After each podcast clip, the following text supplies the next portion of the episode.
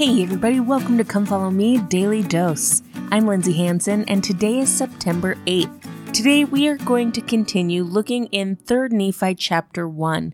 Now, to start off, as I was studying in 3rd Nephi chapter 1, it reminded me of a phrase that I have used so many times in my life. As a seminary teacher, working in the EFY program, as a missionary, and in my various callings, I often have people come up to me and tell me about a miracle that they experience or a spiritual experience that they have. And my answer to them when someone tells me about something like this is always make sure to quickly go write it down. Because Satan has a knack for turning a miracle into a coincidence super quickly.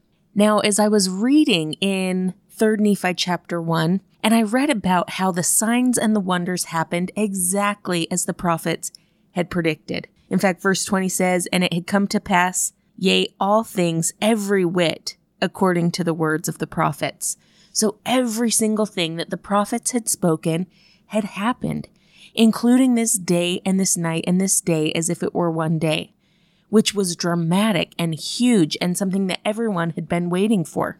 And when that happened, the scriptures tell us that the more part of the people did believe and were converted unto the Lord.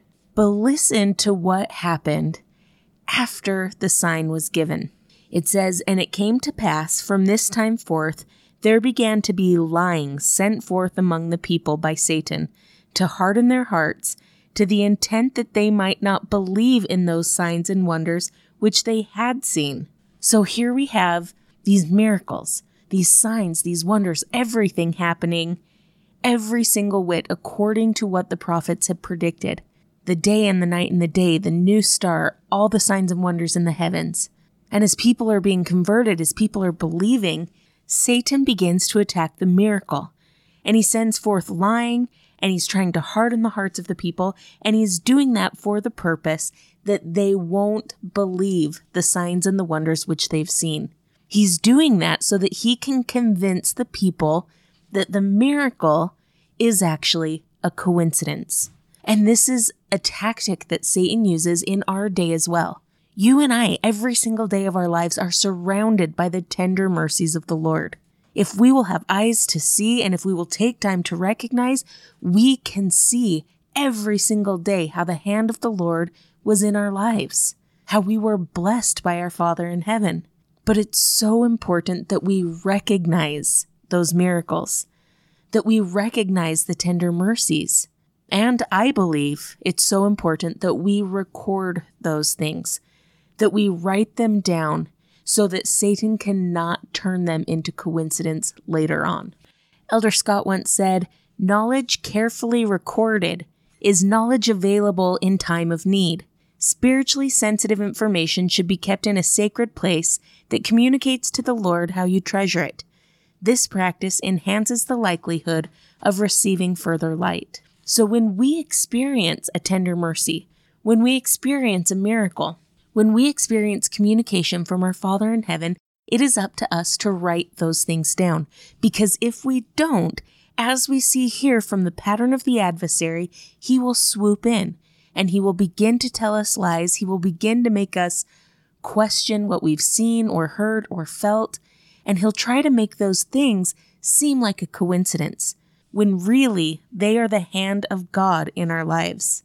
Elder Neal A. Maxwell once said, Coincidence is not an appropriate word to describe the workings of an omniscient God. He does not do things by coincidence, but by divine design. It is so important for you and I to, at the very least, recognize to our Father in heaven that we see his hand in our lives. By recognizing it, it solidifies in our minds and in our hearts that what we have seen is real and it comes from our Father in heaven. But I love what Elder Scott teaches us about knowledge carefully recorded is knowledge available in time of need. Because as we write it down, it gives us the opportunity later when either the adversary is trying to convince us of his lies or when we are forgetting times when we have seen God's hand in our lives, then we have that knowledge, we have that record of when Heavenly Father was in our lives, actively involved, creating miracles, giving us tender mercies, and showing us his love. And as Elder Scott says, as we recognize those miracles, as we show Heavenly Father that we treasure it, then we receive more. We receive more spiritual experiences, more light, more testimony, and more conversion. Now, it would appear that the people who saw these signs and wonders went out and did something about it. I've said a million times on this podcast that there's a difference between testimony and conversion. That testimony is what we feel. It's those experiences with the Spirit that we have, but that conversion comes as we put our testimony to action, as we do something about it, as we act in faith. Then a greater conviction comes and conversion takes place in our hearts. Now, it would appear that the people who saw these signs and wonders did something with their faith, did something with their testimonies that they didn't just sit and see the sign and say, okay, that's it, I believe, and then do nothing else. Because the scriptures tell us multiple times that these people were converted. They experienced a true conversion to the Lord. But the unfortunate thing is that no matter how converted they were, no matter how much they believed, no matter how much they felt, no matter how much they did with their faith, they couldn't transfer that conversion to their children. They could teach, they could testify, they could help their children have experiences with the Spirit, but they couldn't force their children to pick up that flame of faith and do something with it. They couldn't force their children to live and to do and to act the gospel.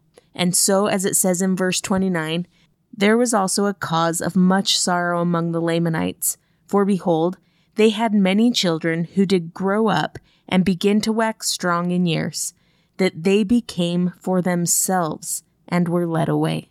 Now, most likely, there was only 10 or so years in between the sign that was given and in between these children getting older and, as it says, became for themselves. 10 or so years. They had seen the sign. They had experienced the signs, the wonders, the day and the night and the day. They had seen the new star, all of it. But it wasn't enough to cement their testimonies into their hearts and to lead them to action so that conversion could take place. Signs and miracles and tender mercies and spiritual experiences, as incredible as they are, and as much as they act as a catalyst for conversion, cannot convert unless we do something about it, unless we allow our faith to take action, unless we let our testimonies lead us to obedience. And that is what was missing for this new generation. And then there's this phrase that is so interesting to me where it says, they became for themselves. There is a power and a strength that comes in living for something other than just yourself, living for our faith, living for our Father in heaven, living for our Savior. Even in some part, living for our families and our loved ones can all give us strength and faith and purpose. And it's that faith and that purpose that comes for living for something outside of yourself that these Lamanite children were missing. They became for themselves their own thoughts, their own wants, their own desires, their own selfishness led them away from their God, led them away from their faith and from their families. Elder Neal A. Maxwell said, Selfishness is really self destruction in slow motion. My friends, I testify that there is power, strength, and faith in looking outside of ourselves. And more importantly, there is faith and conversion in looking to our Father in heaven and his signs, his miracles, and his tender mercies that he is consistently pouring out into our lives. He is in the details. He knows us, he loves us, and he is actively involved in our lives. And being humble enough to see his hand and to recognize his blessings and miracles and mercies can give us the strength to transform our testimonies to conversion. Thank you so much for listening today. If you're enjoying this podcast, make sure to follow us on Facebook or Instagram, subscribe, like, comment, or share. This has been Come Follow Me Daily Dose, and I'm Lindsay Hanson.